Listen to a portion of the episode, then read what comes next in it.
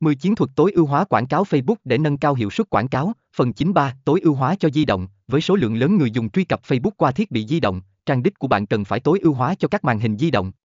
Đảm bảo rằng trang của bạn hiển thị đúng cách và có thời gian tải nhanh trên điện thoại di động. 4. Tạo lời gọi đến hành động rõ ràng. Trên trang đích, hãy đặt lời gọi đến hành động, CTA, rõ ràng để hướng dẫn người dùng thực hiện hành động mong muốn, chẳng hạn như mua sản phẩm, đăng ký hoặc liên hệ với bạn.